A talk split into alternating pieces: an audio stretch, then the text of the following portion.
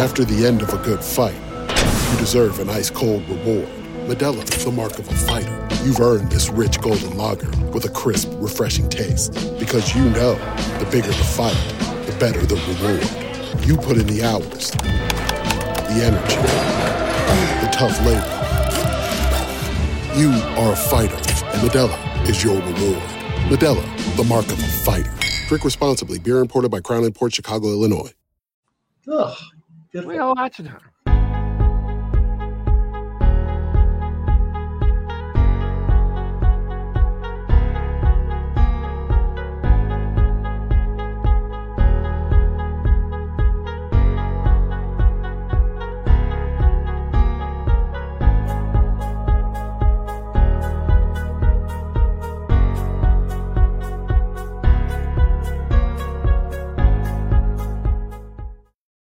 as a PG podcast, but then Devin just kept on dropping shits and fucks and I'm just trying to figure out what's in her mouth. I just want to see him interview Francesco Accoli. No, he's he's a good human being, is what he would say about himself. I'm sure. Who's hosting this thing? Take charge, Kevin. Would you? Jesus. First time we ever met those guys. That was the the the major uh, drunken pub argument. I think you- you guys are the worst. I'm gonna have to probably watch some Canucks hockey, unfortunately. Just making making friends left, right, and center, and probably some enemies as well. Tell him to shut up. He needs to hear that every once in a while. Off to a good start. All right. We are live. It's okay to talk when it goes live. It sure is. Welcome to the Hockey Podcast. We are live on Facebook.com, the Hockey Podcast, YouTube.com, the Hockey Podcast. Uh, you can follow us on Twitter at podcast underscore hockey and subscribe wherever you get your podcast, as the audio will be up shortly after we are done with this.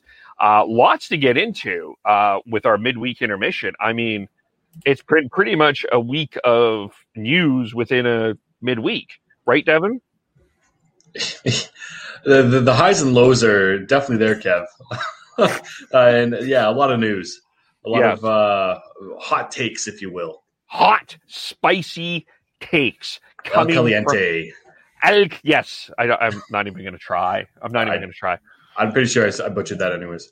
Yeah, and I, as we are recording, it's just the end of the Leafs. Uh, looking like, touch wood, that they will hold on to the Ottawa, the six-two lead to the Ottawa Senators. They don't, do uh, don't don't think that there is a possibility that you know, or think that there's a possibility that there's going to be a swing there because it has happened before, and I've It's felt that now. defeat.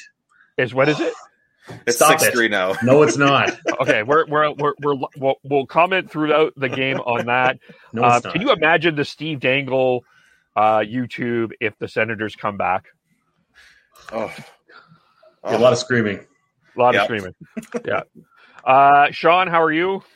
Oh, I, I'm all right. I'm all right. Uh, it's uh, as you can see, I've got a, a bit of a different uh, setup now. Um, for a little peek behind the curtain for some, for our our viewers and followers, uh, I've been podcasting from the ca- uh, kitchen counter for the most most part of this, and uh, going forward, I'll be here at a desk, uh, Heidi's uh, Heidi's office uh, going forward, just so that uh, Heidi has access to the kitchen. You do not want to. You do not want to make your have your partner go hungry while you're podcasting. It it doesn't No. go well. It does not go well. It is very fair. That's why I remain single. Um, uh, you can subscribe. We have hit the 60 subscriber mark now. Um, so join that and then follow us and hit the like button on Facebook and tell your friends, your neighbors, your enemies, your mom, your dad, your pets about us. Uh, and we would really appreciate it. Uh, thank you. Um, we're we'll dig in. We're gonna majority of this I think is going to be Calgary Flames talk, but I so we'll get to we'll start with the bread. We'll get to the meat, and then we'll get to the bread after.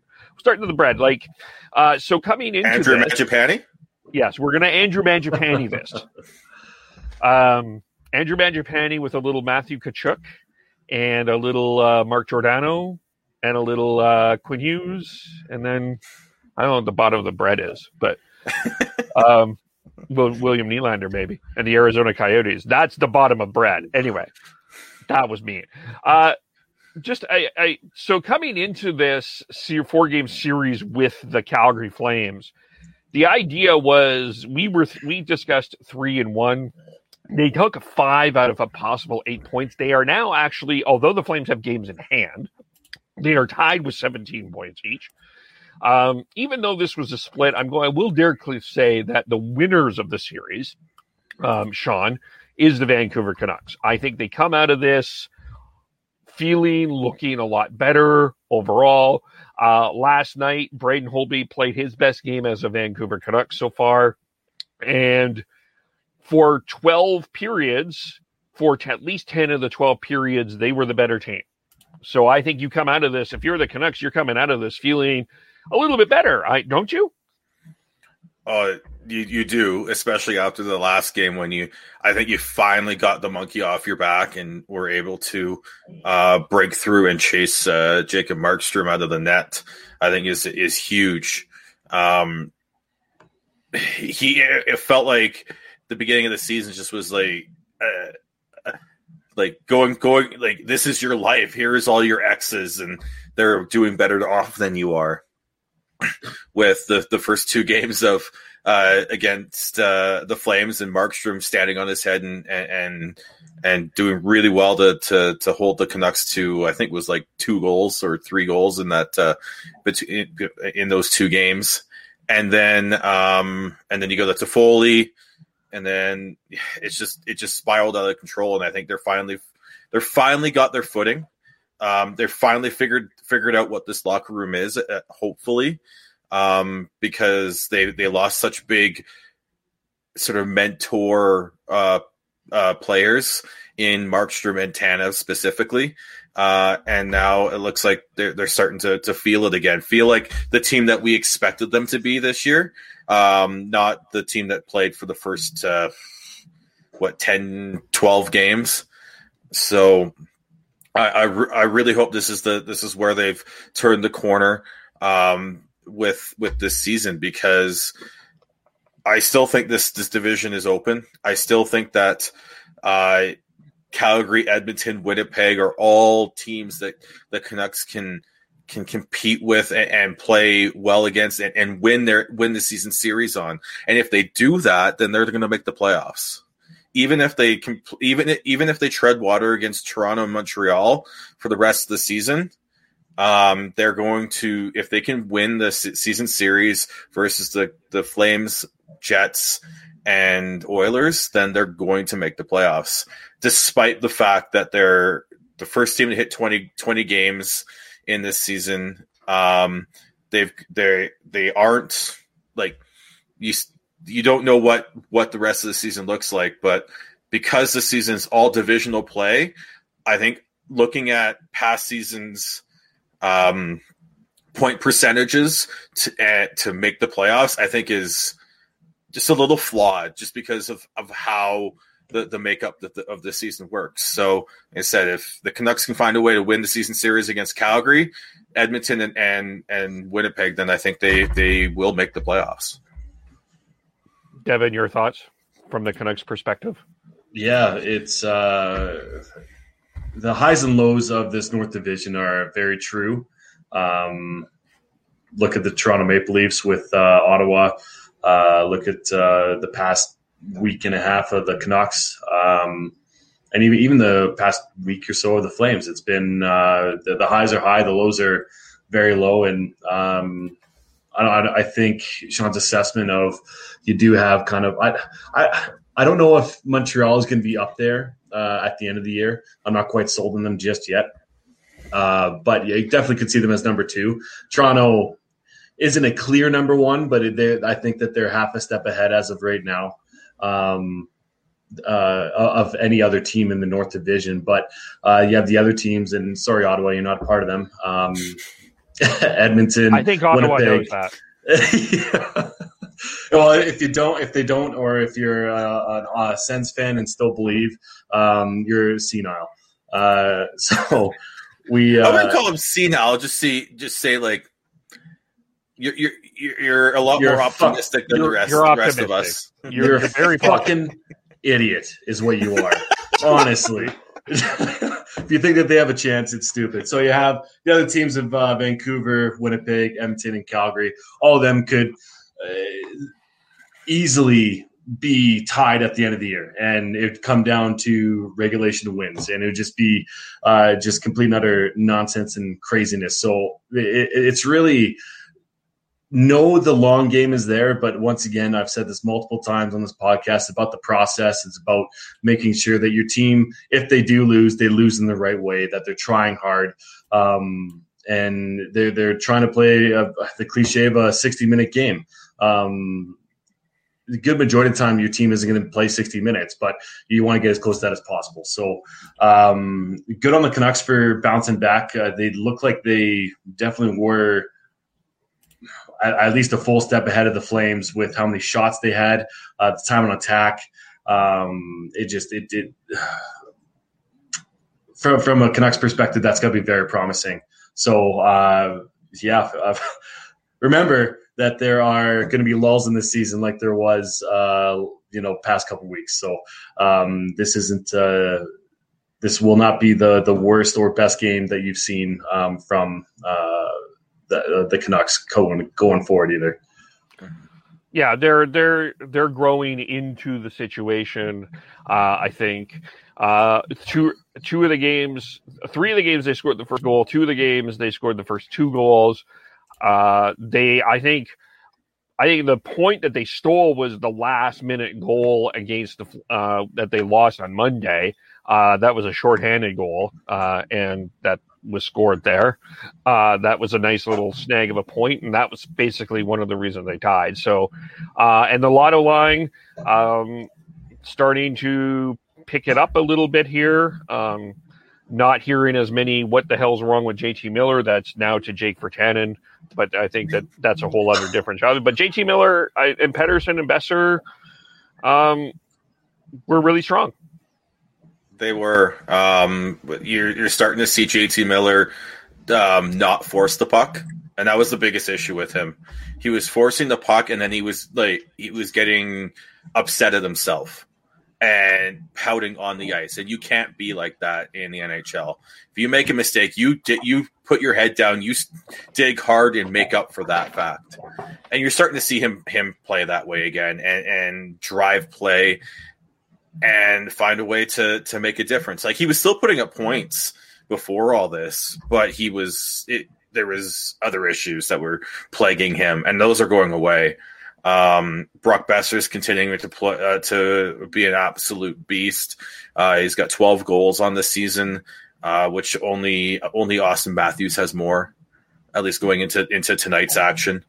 So that's really uh, really nice to to see him gain back the the the sniper mentality and the sniper um, ability that he showed in his first couple seasons in this in this league, and I am very excited to to see what they can do, especially if they can have a. A, a stretch, a stretch of games where both the Lotto line and then the Horvat Hoglander line are going.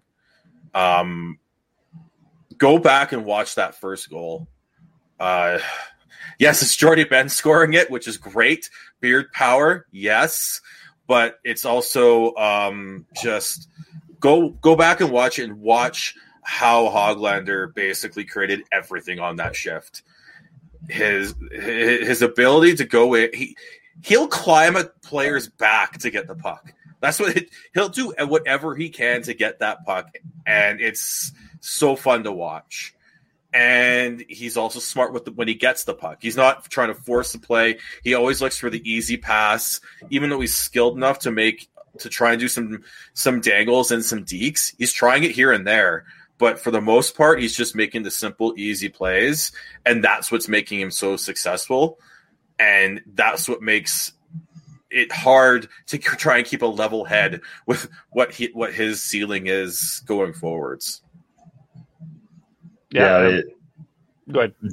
yeah, just uh, is he does the simple things right, and uh, the Canucks have a hell of a player there for uh, the foreseeable future. He's just he's he's so he's still young enough where he's gonna learn and adapt into this um, NHL, which is scary to think about because what he's doing right now is uh, pretty damn special. Special, but uh, um, yeah, you got to make sure that you're not you know putting so much pressure on this guy that uh, he won't he won't succeed. And I'm not saying that uh, that the coaching staff will, but uh, you know you, you got to think that Canucks Twitter and uh, the Canucks fans are um, will be looking at him in a different light within a year, just like they are with Quinn Hughes. Yep.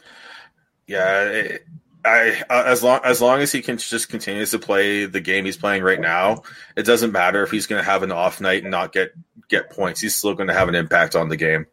So just just I, I just hope that he can continue this up and and then find his find find his legs offensively even more so and find the confidence to start doing the the deeks that he has shown in uh, over in Sweden and at the World Juniors where he's doing between the legs, he's doing lacrosse moves. He's got the he's got the he's got the cojones to to be able to pull that off, and I cannot wait to see him do it at uh, at some point in the NHL. As Tortorella says, balls. He has balls. yeah. Yes, he does. Yes, there's a there's an arrogance about him. It's an admirable arrogance that he's able. He he knows what he can do, and once he starts to kind of, once he learns it, that will be very scary. So um, yeah. So and, I guess. Oh, go ahead. And I was just saying, I was just just really hoping that this is the tur- this is the turning point for this season.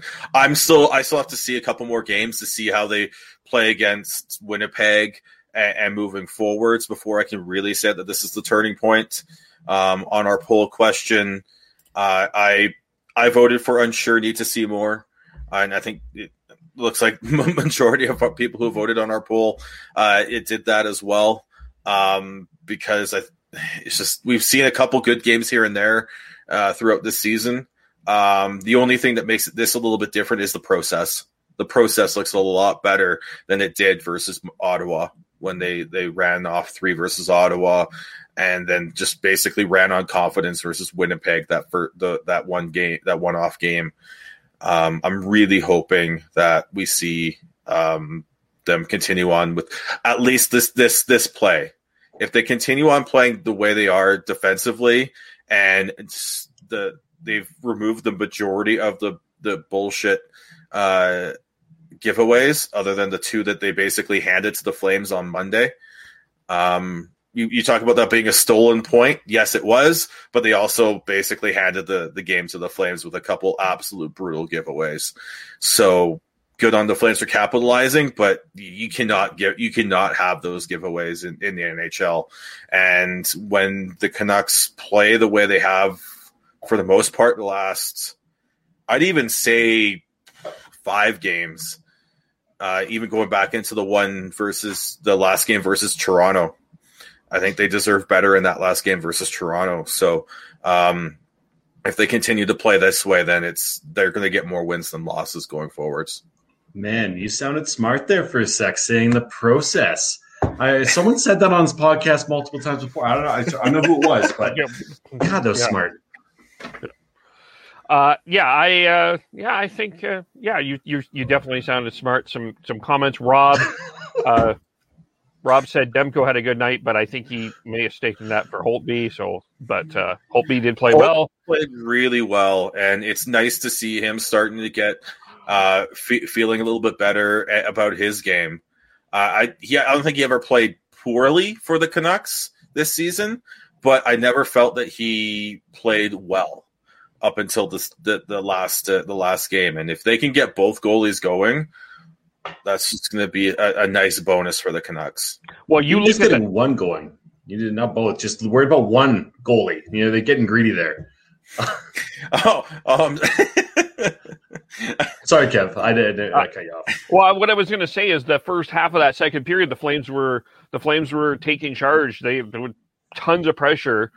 Uh, Holtby Holtby withstood it, and then Horvat scored the the the goal on Markstrom there uh, when Markstrom went out of the net for the second time, and that made it two nothing. And that essentially, yes, Andre Mangiapane uh, with our bread here, our bread theme made it two one, and then the Flames collapsed again, which we'll get into. But two nothing, that was I think a key turning point in the game. So that that to me is where I thought Holtby really shone.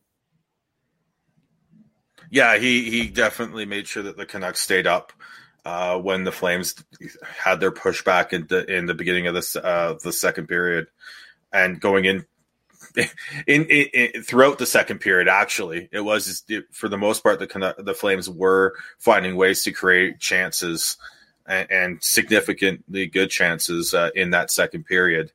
And it would uh, it was if it wasn't for the way Holtby played, it would have been a completely different game. Yep. Yeah, I you know his leadership is really uh, shown and uh, very.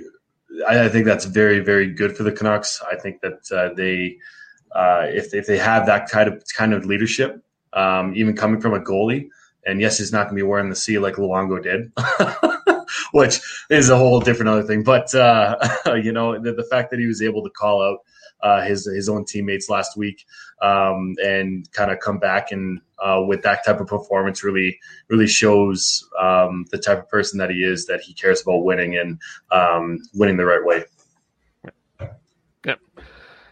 Yeah, so I think with the Canucks, you're coming into your next four games. You got Winnipeg and Edmonton, um, and I think they're those are big games, and for and it's all big games because you're gaining points on opponents here we've talked about that enough. So it'll be interesting to see this weekend what happens with the Canucks and the Flames, or the Canucks and the Jets. Sorry, as we transition to the Flames.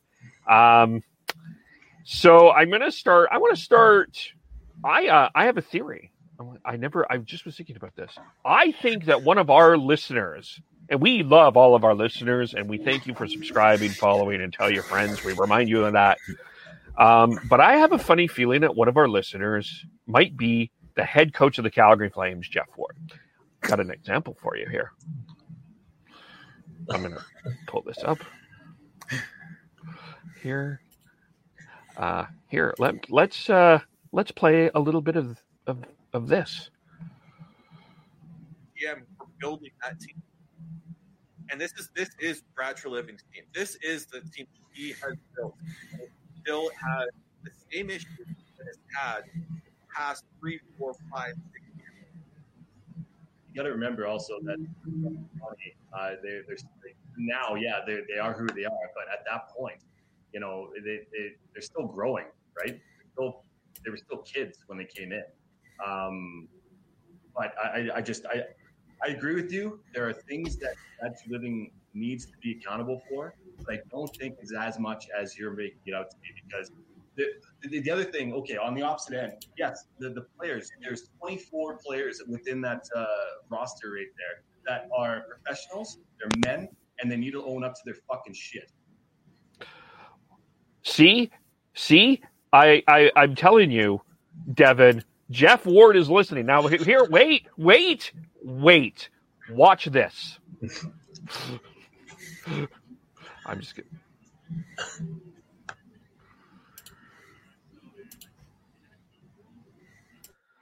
Hang on. Give me a quick second here as I pull this up here. Boop. Love the podcasting. This this is our our this is per- but what this is awesome production by by by Kevin, the professional taking courses at BCIG. Anyway, here we go.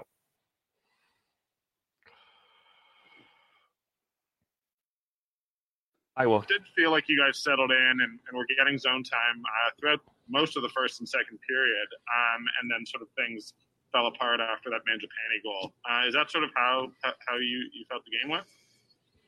Yeah, I think that's fairly accurate. I mean, uh, you know, the first goal against is just a it's, it's an unforced turnover in the neutral zone. Like, you know, that gets us back on our heels a little bit, and I thought we uh, I thought we had a good push at the start of the second period, and but the uh, the two late goals, I mean, uh, they're they're killers. Obviously, uh, after we got the game to two one, and it's the you know it's the same thing again. Like it's not what you make all the time; it's what you leave. And to leave those opportunities that we gave them after making the hockey game two to one, it's inexcusable.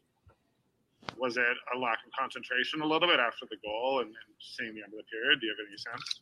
Well, I think it's you know I think it's a couple of things. Yeah, it's probably you know lack of awareness, lack of concentration. I mean, you know, I mean when when you're you know you just you have to understand the time and the score at all times. Um, you have to understand the flows of the hockey game, and it got to two one. They came back, they bumped up, and they they got rewarded on two shifts. And you know we've got to we've got to do a much better job in terms of how we react to that, and we got to get ourselves ready to go. And you know it should be us that's trying to bump up after scoring a goal, not playing in our own end twice and giving up two.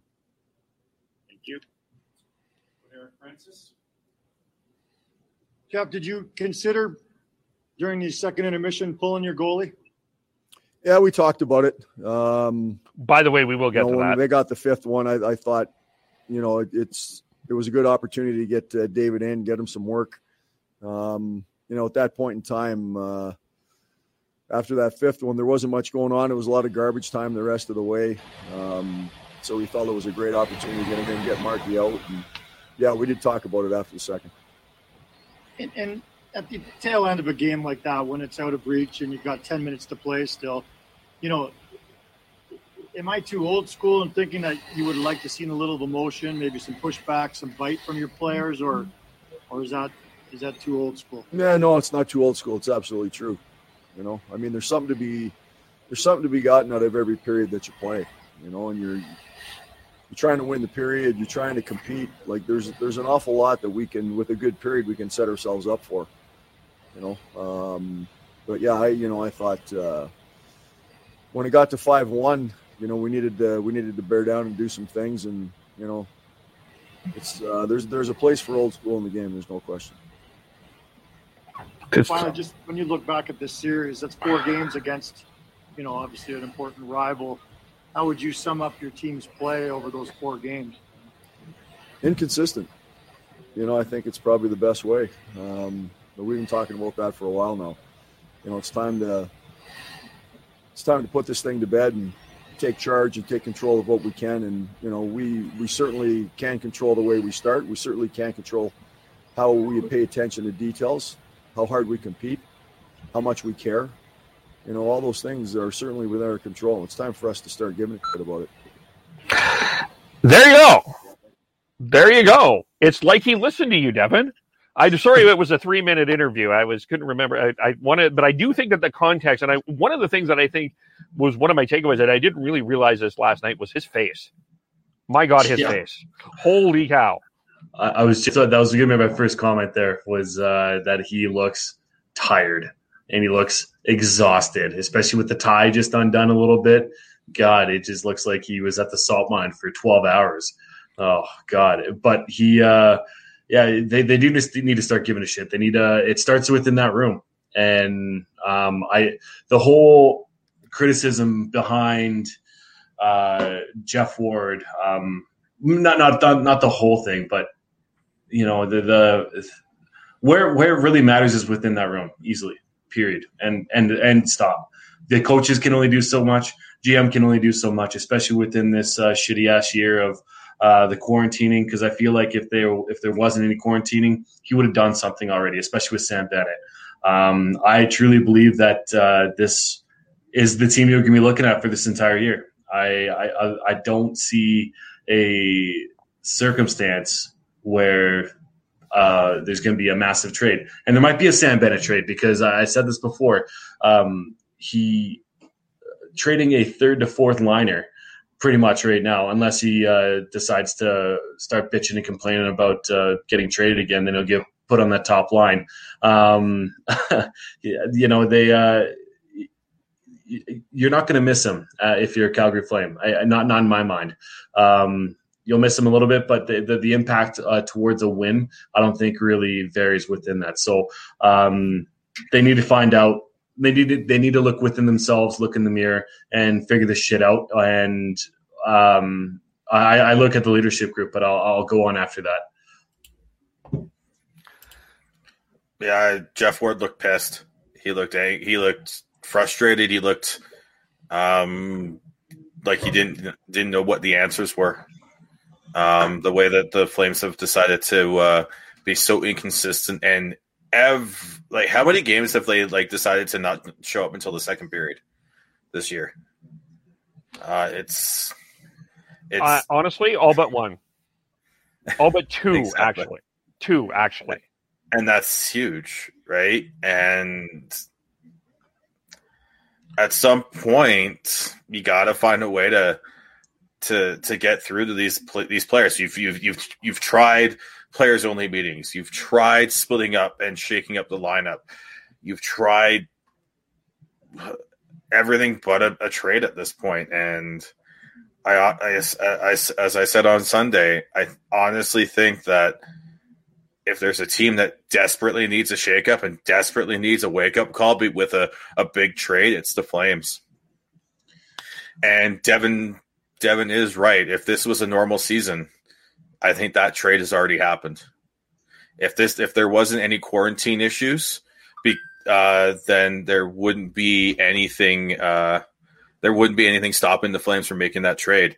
The issue right now is like whatever they get back for whoever they trade is going to have to go through quarantine. And the quarantine with uh, the quarantine in Canada is significant. Look at Winnipeg and Pierre Luc Dubois. They thought they could maybe uh, get it down to a week, but they couldn't. And maybe maybe Calgary's able to do it in, in Alberta because of Alberta's a little bit different than Manitoba, but that's you're still waiting. You're still going to have to wait at least seven days, most likely still fourteen, um, to get whoever you're going to get in return for whoever you trade. Whether it is Sam Bennett, whether it is you go you, you, go bigger and it's a, a a Johnny or a Monty. Like unfortunately, that's just the reality of the situation right now. And unless you're unless you're just going full on sell mode and getting draft picks on a draft that you don't know what you're actually going to get, uh, it, that it w- in even in a regular uh, time, uh, a lot of the a lot of the pundits are saying it's a little bit weaker. Uh, yeah, there's some you don't know who's going to go first overall, um, because there's five, six, seven players that are there, and there's no standout uh, players. Um, and then you throw in the pandemic when you half of them aren't even playing pro- uh, proper seasons. So I, I get it. I get I get why he feels. I bet you Treliving's feeling the same way, feeling a little defeated because you don't you. There's nothing you can do other than just yell at these players to fucking give a shit, to fucking show up on time, to show up for the first period. Don't let the other team dictate the play for the first period and have to play chase uh, catch up hockey if you're going to play that for the rest of the season, you're not going to make the playoffs. You're going to you're you're going to end up getting Geoff Ward fired. You're going to end up getting Brad Treliving fired, and you're going to have multiple players on this roster get traded. Um, they've been like they've been like this since uh, the Find Away Flames, quote unquote, and that's been since what 2015. That was 2015. Yep. Yep. That was, uh, and even with that, I mean, they were lucky to get into the playoffs. Let's be frank. Um, but it's been it's been a lot of we've had this same conversation. I mean, even even Michael Backlund said last night we've had this conversation for a long time. Ryan Huska said last night we've had this conversation for a long time. So it's known, um, and I don't know. At the end of the day, this here's my i'm gonna I, I just this is my theory right now. Um and i'm gonna I, people people have listened. No, i'm not a fan of Geoff Ward. I don't think it was a good hire. I think uh, the fact of the matter is is is um, there were no other interviews he did. And you can make the argument well it's a pandemic and you don't want to be spending money on a bigger coach right now. Uh, but the flames have never have historically not done it. Um, and i you know, um, we can debate that in another time. But it feels to me that the core of this group, and by core, I I'm going to throw some names out: Giordano, Backlund, Monahan, Gaudreau, Tkachuk, Lindholm. I don't think, from what I am seeing, and I could totally be wrong from where I'm sitting here. This is not. This is a players group that I don't. It's either doesn't like the coach, doesn't respect the coach, or doesn't trust a coach. One of those three. At That- least one of those three. They have like when you look at the mon- okay, yeah, Devin, you're right. There's been a whole bunch of line changes, but you know the two two players that have not been split up, Monahan and Gaudreau. Or Tkachuk and uh, Lindholm. Right? Uh, Tkachuk played a little bit with Backlund last night, I want to say, but mostly, yeah, they Yeah, were. yeah. I think we're, they were double shifting Tkachuk at that point, though. yeah. Well, what Tkachuk are you fucking getting? Jesus, like honestly, and like, um, you, you're right, Kev. It's uh, they, they haven't split up Johnny and Monty. Uh, they did that a bit last year and the year before. They tried it, and the, the my biggest pet peeve is the fact that they don't try it for long enough to gain some chemistry. And if there's not instant chemistry, then it, they just go back and fall back to the same old bullshit. And like the that that is a, that's on Geoff Ward and this coaching staff. Um, but you, you talked about the the core there, but I, I'm, I want to talk about the leadership group too, man. The leadership group, I'm. You hear all these good things about Mark Giordano, you really do, and I don't doubt he's a good human being. But he's is he the right captain for this team? My biggest question that I want to give to you guys is if I, okay, if um, there's always there's been this talk in the past year that Tkachuk needs to be captain and that he is the bona fide next captain of this group. How different would this be if Tkachuk was captain? And I'm not saying that he should be right now because I don't think he's ready yet. But I feel like if we had a different captain on this team and a different leadership group, that it's it, that there's there's more there- there's a better chance that we would be in a different spot as in the Calgary Flames than we are right now. How is that captaincy given? Is it stripped away from Giordano, or does Giordano give the C away in a gracious manner? I fucking don't care to be completely honest with you. Um, uh, like, yeah, you want to show them respect and you want to make sure that you know you're not just stripping them for the sake of stripping them, but uh, something needs to be changed within that locker room. Something needs to happen. And like I said, I don't think it's going to be a trade, and I don't think um, it, I, I don't think that they're going to fire Geoff Ward, um, not until the end of the year, or Brad Treliving, not to the end of the year. And it, it, it I, I there's got to be some sort of shakeup within that room more than lines because this I, I, don't think that this leadership group led by Mark Giordano is going to take them to the next level is going to take them to the second round or further in the playoffs or even fucking make it this year I just don't see it There's definitely a lack of emotion on this team. Yeah. There's def- definitely a lack of feeling insulted by everything right now. They should feel insulted, and they should f- they should start playing with a little bit of shame, and start like like start on fucking time. Like it, I I I agree with Devin. I think there is that there definitely needs to be change in the leadership group in this locker room, uh, and I do think that this team desperately needs someone to just take the bull by the horns and just yell at them until they fucking get it. Um, they need, they definitely, I, the way I've read Mark Giordano and the captaincy and his leadership style, he, he leads by example. He's a quiet leader. They need a loud leader.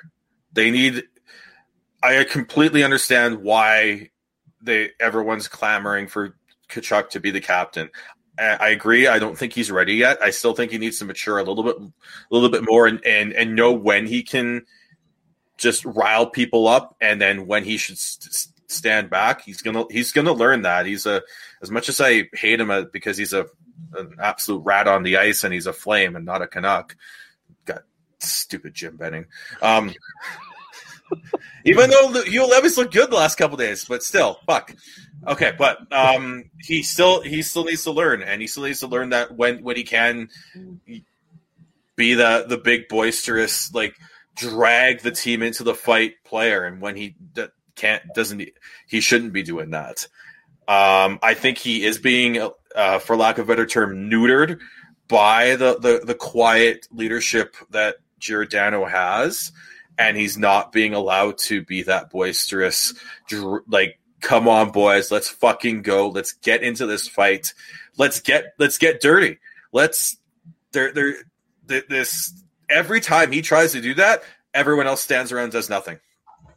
Yeah, and and that's even even even the the the grittier guys, the Sam Bennett's, the everyone stands around and does nothing. Like it's I just don't understand it. Like there there there's no emotion on this team other than other than sad Johnny looking looking looking upset and then all that. Like that's the most emotion you see out of this team right now, and it's not. You're not going to win in this in, in, the NHL if you that if that's the emotion you're showing. Yeah, uh, true. Uh, um, I I can I, I can almost see the, the, the gears working uh, in, in, in your head there, Kevin, about because you did ask how, how is this how is this captaincy change happening? I think you do need to strip it. I do think you need to do that. Maybe that's the shakeup you, that this team needs. Well, w- the reason I asked it is is if it's gracious, then I think that there's a unification in the room. If you're stripping it, there is you are going to get a division Well, within you're an gonna- you- yeah, you, but like- maybe maybe long term that's what they need. They need to find out might be right. who's who who's who's with them long term and who's not. The, the the other thing though is that like okay, Gio has to come to uh, come to this on his own. If he doesn't come to this on his own, he'll take it personally, and there's like there's going to be division no matter what. But at least Rhett Warrener said it this morning on uh, Fan 960. Oh, he was that- outstanding this morning. Oh, so good. Uh, if, you, if you haven't heard it or listened to it, you should. It's I'm pretty fantastic. convinced Rhett Warrener listened to our podcast on Saturday as well. Get gonna- him on the intermissions in, uh, on on TV. yes, yes, Ye- and yes. get Ryan Pinder on those intermissions too. And it's not that I don't love Matt Stajan, and you know, well, Eric Francis is Eric Francis, but of course, Sarge. Yeah, it's there's there's some personality there that they're missing. Anyway, Devin, go. So what Rhett was saying this morning was that at least you know you'd play with a bit of fire and a bit of passion, a bit of fuck you to the other side of the of the divided room, if you will. Um, I just, I just, at least you would hope so. But once again, it'd just be it. Right now, look at us pulling at fucking strings. Now, when have we ever? When have you ever heard somebody talk about stripping the captaincy? And within the past like five to ten years, it's been very rare. It's very rare. Well, they, I mean, like let's be honest, he's not like the the problem. The bigger problem here is is not that Giordano, Giordano's a wonderful, but he's playing terrible. He is not- Absolutely. he he. I mean, as much like we'll get to Ward here in a moment, but as much as as Geoff Ward said he wanted Rasmus Andersson to work on his five on five play, I think some would argue that maybe number five needs to work on five on five play. What's made him successful in the past? Uh, in well, that's what's made him successful. Period in his career is the his hardworking, um, his tenacity, and he he, skates his ass off. That's why he's always the fittest person at uh, training camp every single year. But Father Time is undefeated, and we're just waiting for this moment. And it, you know, yeah, it's it's come within the last uh, two years of his contract, and it's finally shown. But we knew we all knew this was going to happen. But the style of the game that he plays doesn't fit his age anymore. It doesn't. Yeah, uh, he he reminds me so much of Alex Edler right now in the Canucks, where you need other players to step up and start start taking minutes from him. Like he's one of those guys who I think needs needs to to to play less minutes to be more effective at this point in his career, and the you need you need a coach to actually do that. You need a coach that to start playing Valimaki more. Start pl- they they're, they are playing Hanifin more, which is good. Taking the, the top pairing away i- i- is is Tanev and Hanifin now, which is good. But you need to find a way to to to really knock back Gio's minutes so that he isn't chasing the game because he's tired. He isn't uh well basically that. He isn't chasing the game because he's tired because he's playing too much. Yeah, and I mean, it's the the the the handling of the defense. I mean, after I mean, it wasn't that they were terrible. I mean, Hanifin and Tanev were a great pair, and it kept them together. Um, you know, I I I liked Connor Mackey, but it was mysterious that they let Nikita Nesterov sit. I don't know why that was. Uh, Um, and Nesterov and Andersson didn't look great together at, the start of the game. Um, at least they're giving Valimaki some time, but maybe the reality is is is maybe you give Valimaki and Nesterov the second pair, and you put Andersson and Gio on the third. Maybe, maybe that that seems. If anything, you want to give Andersson more minutes. You really do. You want him to get himself playing out of what, what he's playing right now. And the, the, the only way that I see it is put him in more situations where he can learn and that he can figure out what's going on with them. And that that sounds like more of a de- developmental um, strategy going with um, Calgary still within a, uh, a playoff spot um, in the playoff race, pushing for it. But it's uh, it. Who who do you think is better, Andersson or Valimaki at this point, right? And whoever that is, yeah, you play that person or that you play them more than you do Gio. Um, and that top four doesn't consist of Gio anymore. You have No. Andersson, um, and it's hard because like you, you do have Andersson, who's a right-handed shot too, but you have Valimaki Andersson, and you have um, Hanifin and Tanev, and I think that should be the pairings. And then you go Gio and Nesterov. I, I I don't disagree with that at all. I think that's a I think that's a fantastic way to go. You're it- you're giving Valimaki more ice time that he's starting to starting to earn. Uh, you need to you need Andersson in, in your top four. If he's not in your top four, then I Who's on the right not- side? exactly Who? exactly. Oh my god! But if, if you're if you're playing if you're if that's that if that's the pairs, then you're going to put Giordano in a in a spot where he can he can play better in, in more sheltered minutes, and that's that's where you're at right now. And I if if they if they don't do that, then I think that's going to be to the the hindrance of uh, the the team's success that they're hoping to find a way to create again. And it's within Gio's head too. He needs to make sure that yeah, he cannot play the way that he's playing now. He needs to be more conservative, less jumping up in the play, especially on the PK. How many times do we see him jumping up when there's a rush on the other, uh, uh, going the other way on the PK, and then all of a sudden he's like, "Oh fuck!" Turns around, starts skating, but he's not fast enough to get back. And he's like Yeah. I said, he was able to do that before, but Father Time has caught up to him. Yeah. Oh God. Yeah, and I'm I'm really curious what that relationship between Giordano and Ward is because Yeah. I think we can all see that Giordano has taken a step back, and I'm just wondering again because of that of, of that relationship. Giordano's saying, "No, I'm just going to play and screw you. I'm going to be here a lot longer than you." So, Well, at least one more year. yeah, yeah, Potentially. potentially. Um, Uh, yeah, but, but- you're right. It's uh, he might once again. It's find that mix between a players coach and a uh, hard ass, and it, it seems like that if you have a players coach, players have the say, and he doesn't seem like he has too much of a backhand for discipline um, or talking back to to his players. Really, and that, that that's all perspective for me. But it's like I have no insider information, obviously, but that's what it feels like from the outside. but you can be a player's coach and have the respect of the room, right? It, it's not about being having to feel like you need to be a super hard ass. Say, look, you know, um, I don't think you're playing well enough. You're you're going to go uh, sit down, and sorry, that's just the way it is. It's it's Well, it's about just- respect. it, it it is, and I, I I think that that's one of the key things that are that is missing here. And I I let's look at. I think Sean was going to jump in with something, but let's look at Markstrom Rittich. This Markstrom has played 14 games.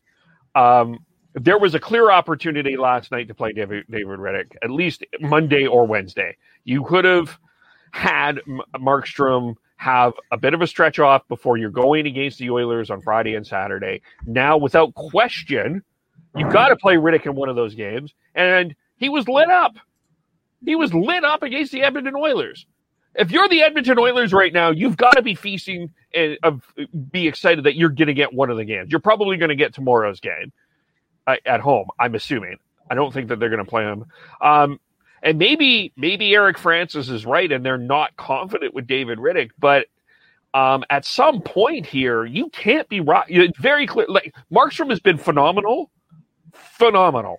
Uh, but last night it showed that he's played a lot and he needs a little bit of a break. And there was a perfect opportunity to do it. And I I am baffled that he did not Rittich did not come out to start the third period. Baffled to me that they kept the Markstrom in another 10 minutes. Like what the hell is going on?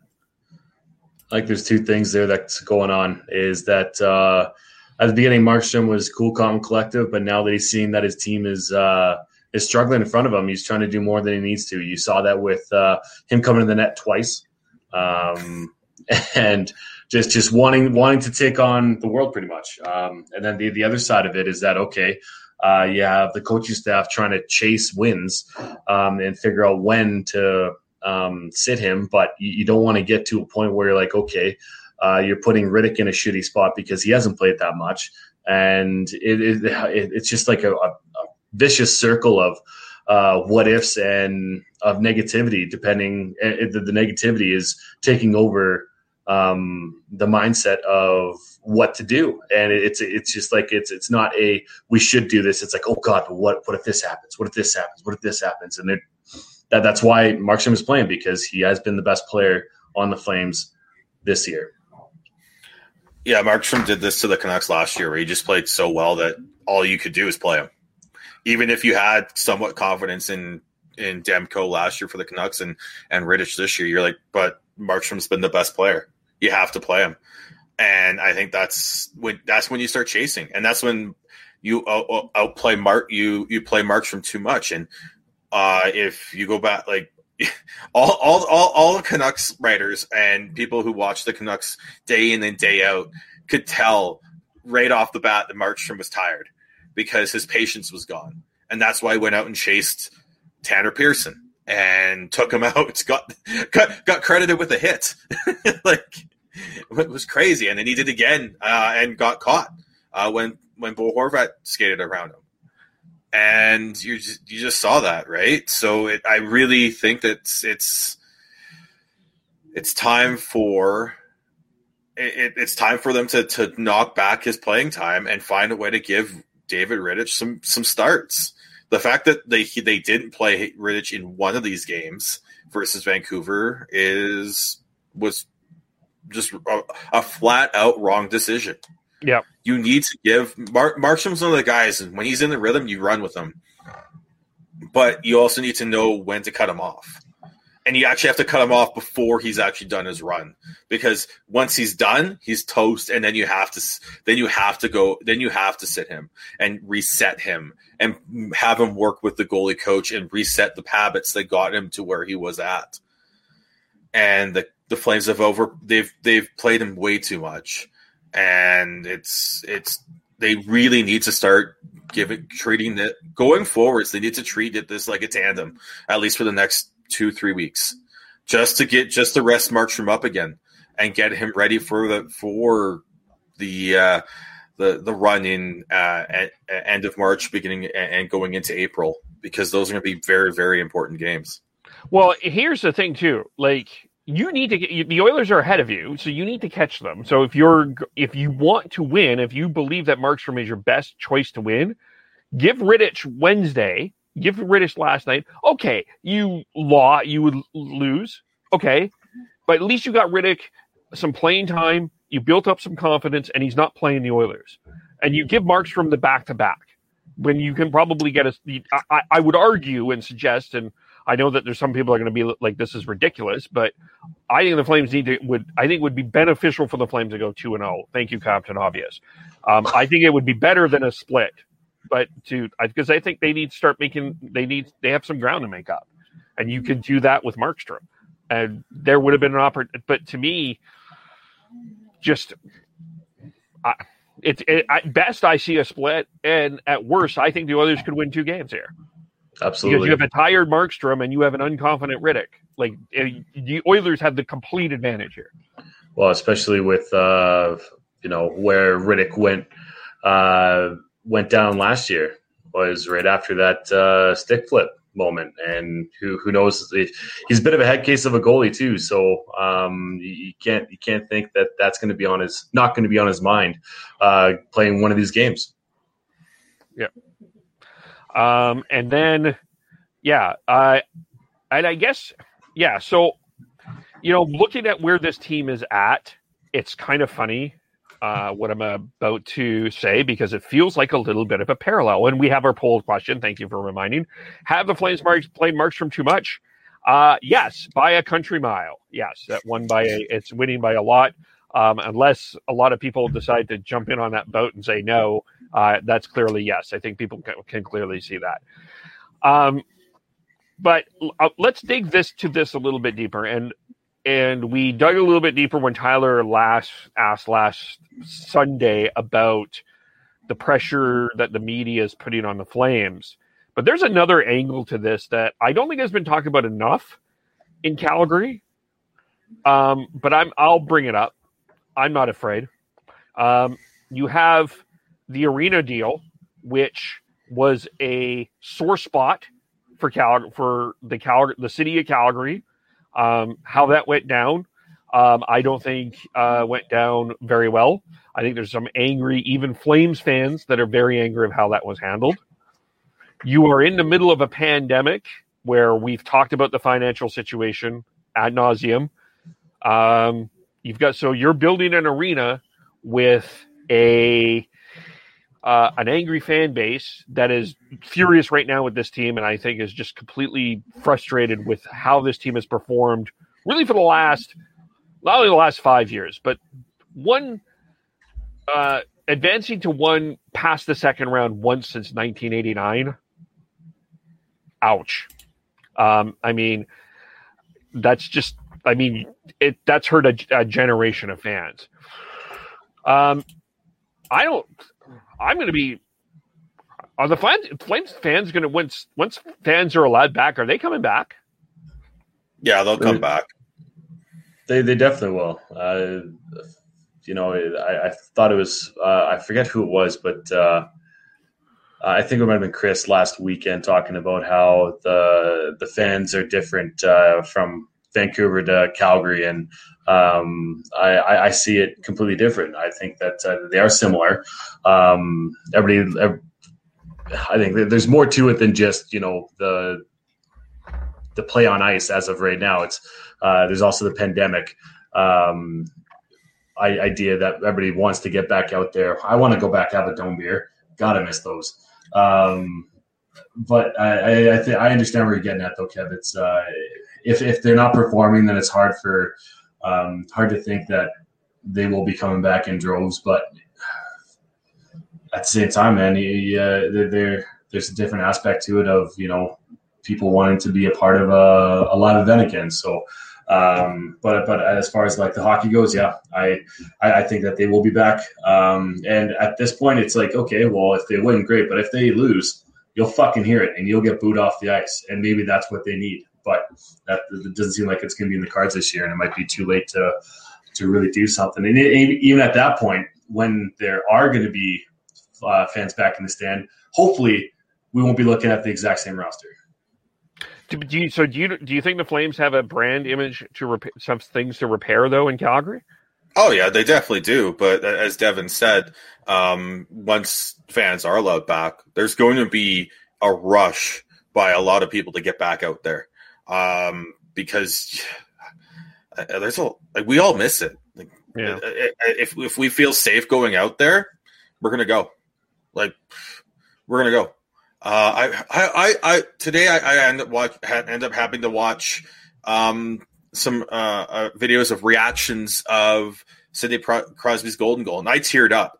And you know why I teared up? Because I missed that the the camaraderie and going to and feeling the feeling of live live live events and live sporting. Like you don't have that anymore. We're watching it from our our our houses on our TVs we're watching it if if you're lucky enough to be in a place where the pubs are and bars are open and you're allowed to go watch it there. You're going there which is a little bit better but it's still not the same. And fa- and fans are going to want to do that. There's for the first 20 games of next season if or whenever the the the, the fans are back the first handful to 20 to, to 20 games are going to be sold out as much as people think that like oh whether or not the, the NHL is not going to allow fans back in, or at least full full arenas back in until it's all safe and people feel safe. And when and people are going to go out there, going to go out. Uh, they're going to go uh, if they can, if they can afford it, and they, they can, they they and they feel comfortable. They're going to go. Now, if the Flames are still up, still playing like this going into after that honeymoon period, that's when you're going to see the the consumer confidence issue that you're trying to bring up here um, rear its head because you're not going to have the the novelty factor of going to live hockey driving people to go. And that's where my concern is. Like the novelty will be there. I, I'm not, I would not dispute that, but at the same time, if it's the same thing, and you're looking at your pocketbook, as Brian Burke has said, you're going to have to even you have to cut some things if if this the team isn't going good. Uh, as a Flames fan, are you going to attend now? That what's and this is the other part of this that I I think is quite fascinating because I don't know if this is um, the same everywhere else. But as a Canucks fan, Sean, if the Canucks are in town, you are going to spend you'll probably spend your money to try to make sure that you go to the games, and that becomes if you're as a Leafs fan, Devin, you'll spend the money to go cheer for the Leafs. And I think that that's an that's an absolutely fascinating dynamic that I don't I, I, I, that just came to my head that I need to process a little bit more, but that doesn't necessarily feel like a home ice advantage. Even, even when the uh, uh, Leafs came to the Saddledome, it still didn't feel like a home for ice advantage for the Flames. Yeah. Uh, um, Leafs, Habs, Can- Canucks to a lesser extent, Oilers as well, Jets. Like a- anytime a Canadian team came into town, unless it's Ottawa, because well, I'm sorry, Ottawa, we're shitting on you so much this this podcast. There are but- Sen fans, though. There are Senator fans. There's they- an account they Senator just don't fan and YYC. they're just not they're just not uh, they don't travel as well as the rest of the team uh, of, of the fans uh, it- and yeah uh, toronto and uh, have specifically travel really well and it is almost 50-50 um, i've been to i've been to games at the dome where uh, it's flames and canucks and it's I, I'd say almost as almost it, it sounds like it's 60 40, even though it's probably 70 30 for Flames for Flames fans. But it you you you against these these Canadian teams, yeah, it, it isn't as big a, a big, big a deal. Oh, it's always been that way in Calgary, though. Yeah, Um, Calgary's been a transient town. You've got people move, have moved here and and are based out of here. Uh, they moved in from Saskatchewan, so they were Jets fans or Oilers fans. Moved out from the from the East Coast, so you're Toronto or or Habs fans, and or even from BC, which makes them Canucks fans. So they just travel more. So it even in best of times that the it, the, dome, the dome can feel like that. Going forwards, if the Flames don't fig- can't figure out what the hell what the hell's wrong with this locker room and figure out how to actually show up and play for the first period, that I could definitely see that being an issue uh, going into next year. yeah. Um, I was waiting if Devin had something to say. Uh, it- yeah, it's just I, I don't I don't see. I could def- sorry, I definitely could see that. Uh, you know, um, the transplants here in Calgary uh, outweigh the Flames fans if they keep on going down this road. But at the same time, you, you still got the loyal uh, loyal fan base here. So um, yeah, I, I I don't see it being an issue as far as um, Flames fans not showing up because they will.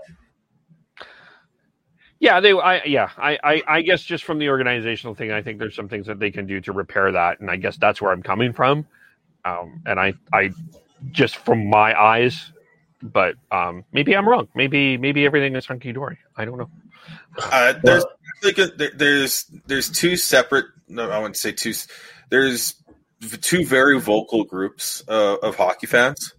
There's the ones who are a little more dyed in the wool, a little more old school, and are going to uh, go no matter what. They're going to support their team, and then there's the the the, the other the other fat the the other vocal group of fans who are going to vote with their wallet. They're going to vote based off of how the team like not not necessarily how the team's playing, but how they present themselves. And those are the ones that you're going to lose in in this in this situation. Um, I do think that um, the arena deal, yeah, yes, it was poorly received, uh, especially part of that with that second group.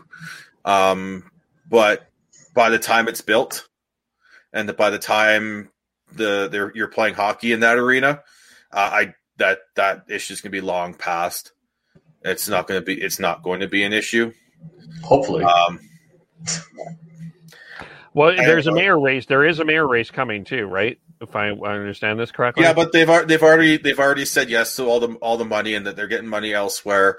Um, they're working on uh, on the construction of uh, different parts of that that whole deal and upgrading of Stampede Park in in in Calgary. So, I it, it they the the backlash of pulling anything from that uh, would be even worse than just letting it just letting it go continue on as is.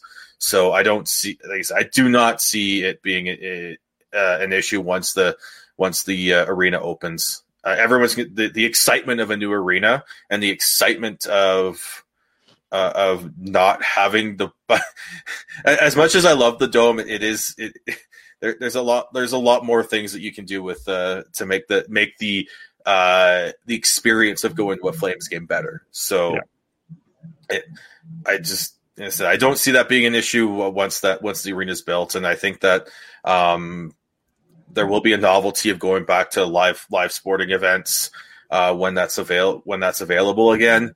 Uh, it, it it just comes down to how can you make sure that the the fans continue to to show up after that novelty wears off. Fair. But I, I'm just it's curious. I'm curious here. Um, let's move on. Uh, Steve Simmons said some things this week, uh, and um, Steve Simmons, being the Steve Simmons that he is, said this. Uh, William Nylander is like buying furniture from IKEA with the instructions somehow missing from the package. Devin, I'd like to hear from you first. Oh god. It, the, the the notion that it's surprising that Nylander is so hot and cold, um, and that's surprising, is is ridiculous. We've seen this for year in year out from Willie.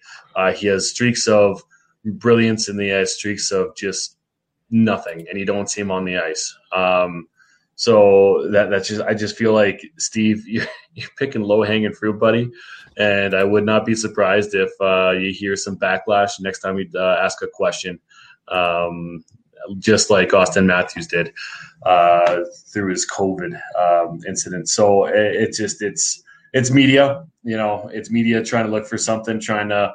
Um, uh, not not pick at straws, but uh, just just sucker punch uh, players every once in a while, and it's entertaining, but it's just fucking ridiculous, is what it is. It's it, it, it's not paying attention to what William Nylander is doing as well. He may not be producing, but he's still creating offense. He's still the second the oh, the second best uh, forward on on uh, on the Toronto Maple Leafs at, in terms of uh, um, shot share. Um, his uh, his percentage of shot attempts, shot attempt share, is the only per- the only player ahead of him is Joe Thornton on in eight games. He's got he's got a he's right there with Auston Matthews, just a, a, little bit ahead of him. So if if you're upset about uh, a quiet two three games and making those grand ridiculous remarks just so that people will read your your column, I think you've you've lost you've lost it. You've, you've lost the ability to have a rational discussion about hockey and how hockey play how hockey's the players are playing. What about Ty, what Tyler would say if he was on here is this is uh, Steve Simmons' job is to create a reaction. Yeah, and he he, he did it. He's a slimy fucking douche as far as I'm concerned, but he he did it. and he, we're talking about it. So he's doing his job properly. It's just, um, I don't know. I, I, I, I just don't have any respect for uh, for for that. But I, there, there's more to it, Sean, than just that. It's the fact that uh, um, uh, Nylander and Tavares have not been uh, the same as they have been in the past five on five. They've been very quiet, and I think Then that's why are where they? it comes from. Then why isn't he calling out Tavares? He's the captain Because- of the team. because he's the captain of the team. I think I think I think Simmons has respect for certain people in this league, and then he doesn't uh, with others. Um, Tavares is the veteran, um, and I, I, I, I truly believe that it has to do with the fact that uh, Nylander, um, Marner, Matthews are making the big dough as being uh, young young men, and uh, that I, th- I think that really just irks him, and that's where the low hanging fruit comes from. Well, then then that says everything to me, right? That says that that that says that uh, like even Carl's upset with him about. Yeah, like, Carl's that- that angry. goes. Carl's He's- furious here. He's he's pissed. Uh, i i i if that's the case, then you you've lost again. You've lost all ability to have a a, a, a rational thought about about this team. You're going you're going after someone for something that has nothing to do with his on ice play. If yeah, so so yeah, Tavares and Nylander are not scoring at the at the rate that they should be. But you're only picking on Nylander. That just says everything to me, and it's and it, it says everything that ever, eh, most people who pay attention to hockey know that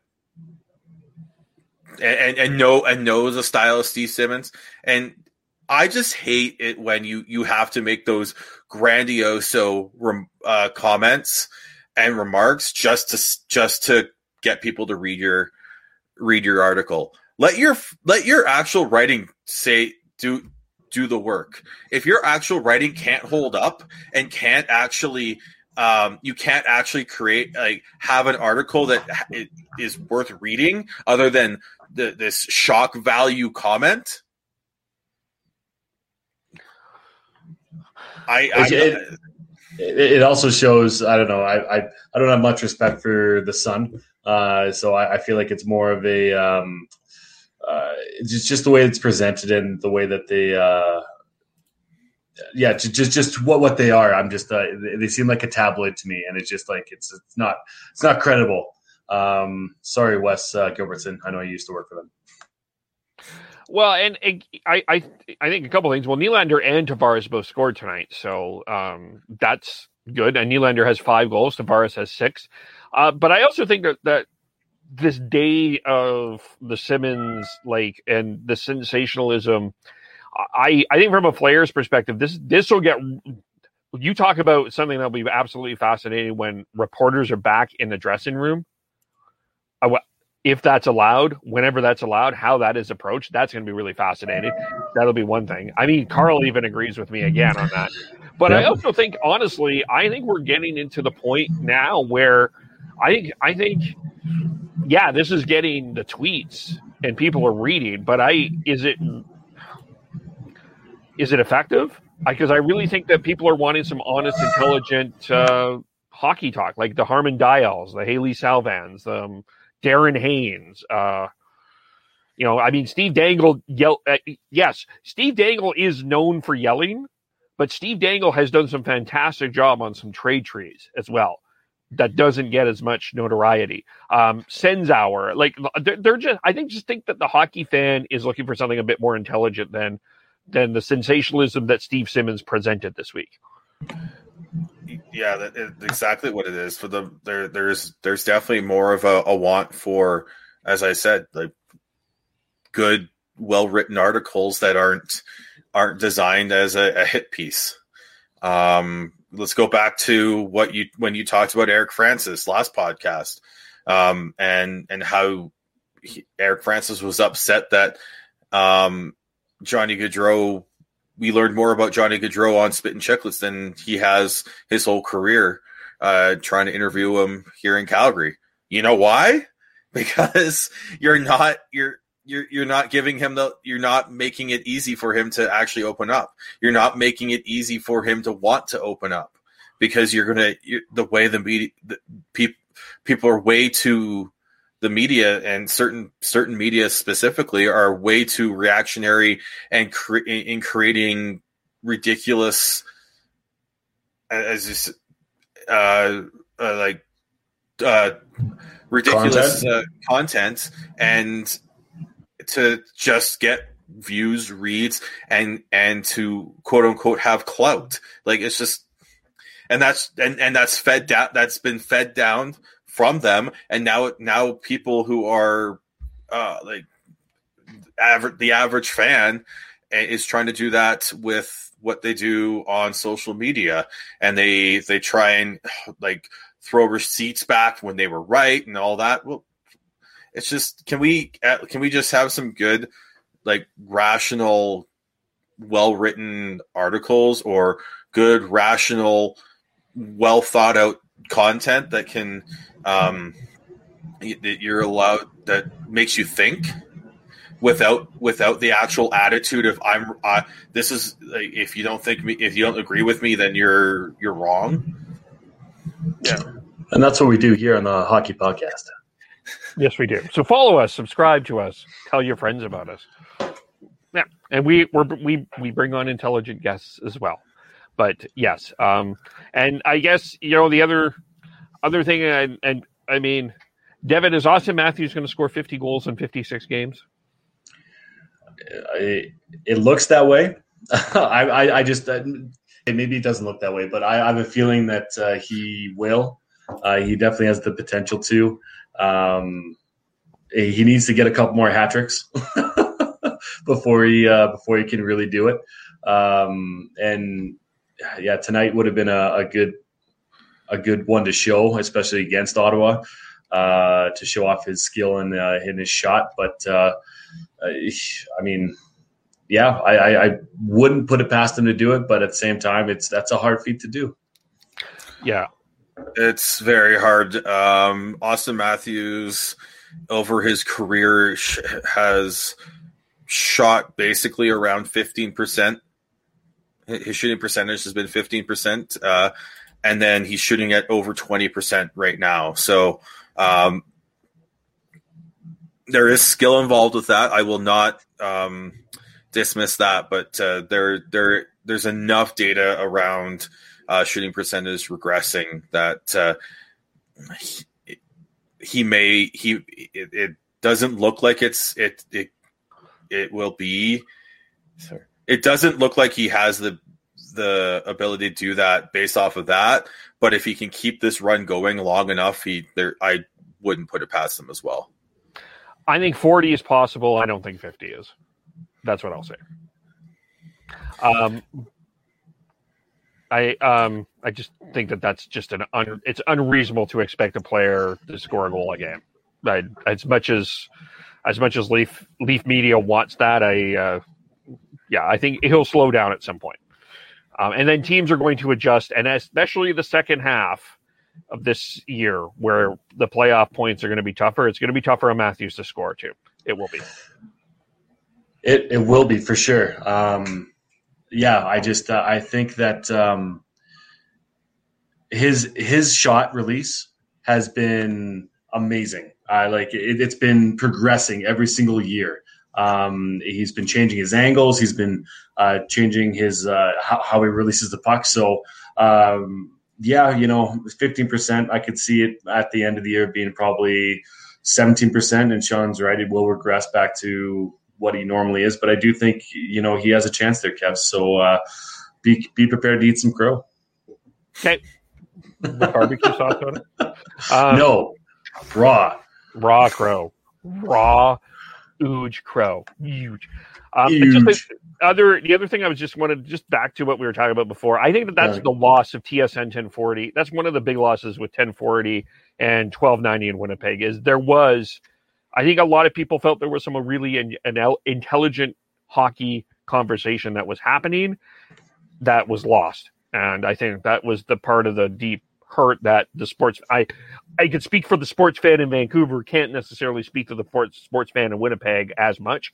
That's that was the huge loss there. Yeah, you you were getting you weren't getting sugar coated. Yeah. Uh, um, I think there was times where I think they were. Uh, you could make the argument that they were being a little more sensational, uh, sensationalistic at times. But uh, for for the most part, I felt that they uh, there was a, a good. Um, there, there, most of their takes and content were were rationally thought of, and weren't uh, just uh, be sugarcoating what was a bad a bad game here uh, where, where whenever that happened. So, um, I, I like I said, more rational, good good content that makes you think. Um, that comes without attitude is key. That's why people love Harman Dayal in Vancouver and and Canucks um, and the Canucks fans. That's why people people are are liking what um, uh, even when Steve Dangle does his other stuff, like he he, he he'll yell and scream, and he, he knows that's full entertainment, right? That's he, he gets that. But when he wants to talk normal, like actual, get get into the nitty gritty, he can do it and be a, a, a good analyst. Uh, it's why Kevin Bieksa has become so so great. Is he's creating amazing content on on the intermissions with while you're learning, and Yeah. he's not he's not being an old man, uh, an old an old school hockey player yelling at clouds, even though he is an old school hockey player. Yeah. As uh, stealing this from Tim and Sid, it's edutainment. Edutainment. Yeah. Yeah. Yes. Uh, final cop topic. Uh, I don't know if you guys have all had the chance, but Katie Strang wrote a pretty interesting article on the Arizona Coyotes. Uh, quite damning to the Coyotes organization. Um, and uh, just another situation with this organization of a PR disaster that even Carl the cat is furious about again. Uh, he, uh, uh, you know, you look at the the drafting of, of the player, the Mark Miller. You look at what the the John Chayka situation. Um, where- Steve Sullivan. Steve Sullivan, uh, fans not in stands. If you're the, where do you go if you're the? What is the next step for the Arizona Coyotes? Like, Uh, do we got I another 45 minutes? Or, uh, I don't know. I don't know. It's um at, this point how how much like for the NHL period, how much longer can you have that that team in that in Arizona and not not being supported financially by the fans and by financially by the owners um, to to a point where you have to actually. I think they're they're, they're going to have to make a, a decision within the next year or two to to move them. Um, how quickly did Atlanta end, up getting moved after like not being able to have owners and and and be able to keep, keep things running in in Atlanta? They've tried so hard with with with the Coyotes in Arizona, but I honestly think it's time to to start looking at other other spots, whether it is Houston or um, Kansas City. I think has a, an arena available, um, or the the, the the the the the always always on the back burner. We must get Toronto a second team option, or even Quebec City. Right? Like there's options out there. So it's honestly think it's time to start looking at those options. Gary Bettman has such a hard on for keeping Arizona there, uh, keeping them. For, I, I I don't know why. I have no idea why. It doesn't make any sense. The arena, Glendale, is it's in a shitty spot. Um, the the other uh, places are uh, Canada uh, that are in the suburbs, and that's not working. Down in Florida, how well is that working? Like they, they, they're ha- all those um, teams are having a hard time getting uh, people in the seats, and um, the, along with just just their revenue stream, it's not there. Eh, they, they've they've always been at the bottom of the revenue stream, um, and it, it how much longer will Gary Bettman shed all that money into Arizona and get nothing back. It's about time. And uh, I, I, do see a fit in Kansas City and I do see a fit in Houston. As far as Arizona goes, you want to keep them in the Western Conference to make sure that the uh, that the teams are even. Um, so it, it, it, it, how much longer is is the NHL going to be doing this? It, it's just so redundant. It's uh, the definition of insanity, doing the same thing over and over and over again and not getting a uh, different result. Yeah, it's and it's just poorly run. It's just it's it's so poorly run. Um, that it's just it's been a PR. Like if I'm an Arizona Coyote fan, which I'm not, but if I was living in Arizona, I don't like. Why would I want to be associated with this team? Like that's the exactly. question right now. And and the way they treated Katie Strang is awful. That is an embarrassment in of it in and of itself. That we don't have. To, maybe we'll dig into a little bit more on our next podcast but I I just wanted to because that is wow. She, the only yeah. thing that she did was was report the facts. Yeah, and then they got all butthurt about it, and it's uh, it's it's sad, really, and it, it just goes to show uh, the, type of people that are there in Arizona too, and that they're they're upset that um, everything's being or that their dirty uh, laundry is being aired out, and you know, good shame on you. That's that's fucking atrocious. And uh, you know, people or the the players per diem not not uh, being there, uh, not having a post game meal, um, and yeah, treat, treating Katie that way. That, that's that's inexcusable. And I, Gary Bettman, he's going to defend it, and you know he will. Um, he'll condone it, and then he'll condemn it by keeping them there and keeping some people um, employed who probably shouldn't be employed.